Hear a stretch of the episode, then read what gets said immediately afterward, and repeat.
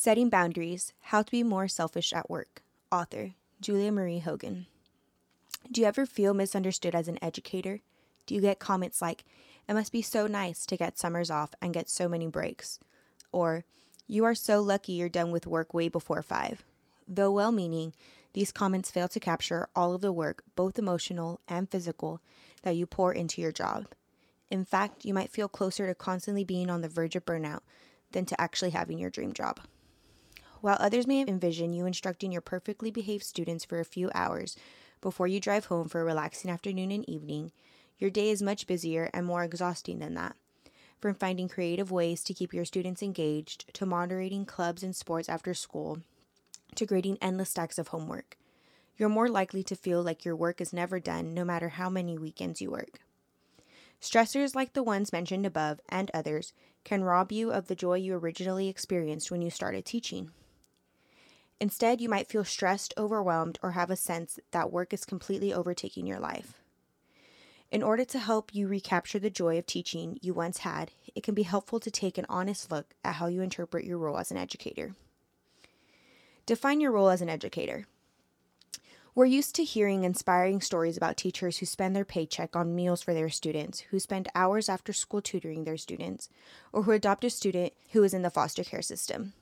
These stories carry with them the message that being a teacher means that we must impact our students in a profound way and potentially at the determinant to our own financial, physical, and emotional well being. This may be a sustainable approach to teaching in short term, but over time, you may start to feel tired, discouraged, and resentful towards your students, parents, fellow educators, and administration because of all your resources are being depleted in such a profound way. Being an educator is not the same as being a parent, mentor, advisor, coach, counselor, and inspiration to all in one of your students. Instead, being an educator is about being a guide to your students.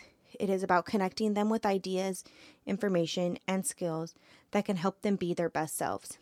Being a connector means that you are not only connecting your students with skills and knowledge, but you are also connecting them with other people and resources as needed.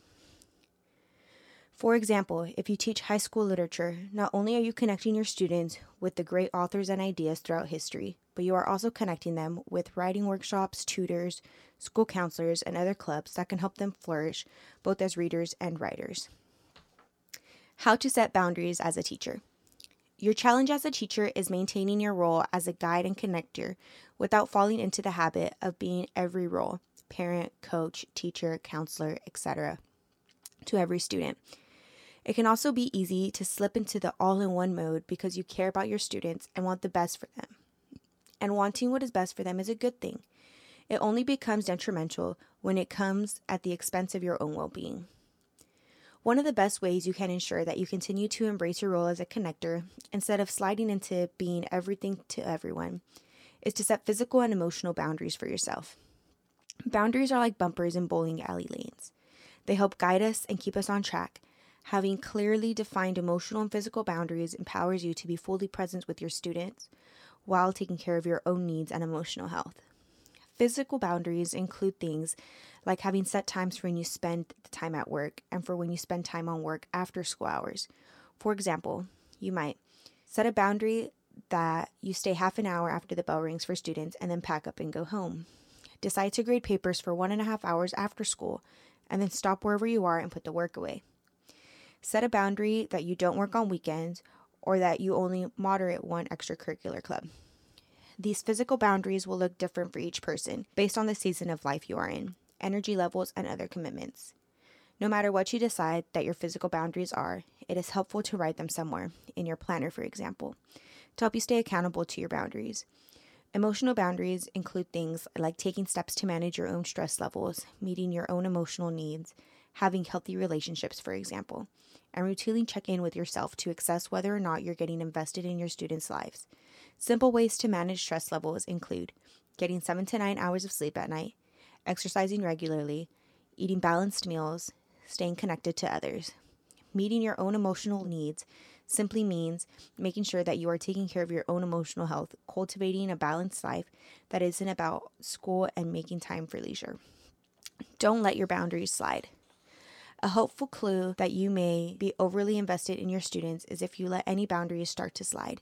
If you notice this is happening, simply reinstate the boundary, remind yourself why it is helpful for you, and simply get back on track.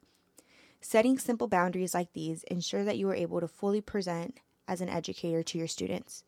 Boundaries allow you to focus on what you do best as an educator rather than being pulled into too many directions while feeling emotionally and physically drained. Boundaries help you to be an educator you want to be without feeling like it needs to come at the expense of your own well being. Julia Marie Hogan is a counselor in Chicago and the owner of Vita Optimum Counseling and Consulting LLC. She also leads workshops and writes on topics related to self care, relationships, and mental health. Her book, It's Okay to Start With You, is all about the power of embracing your authentic self through self care. She is passionate about empowering individuals to be their most authentic selves. You can find more about her writing online at juliamariehogan.com.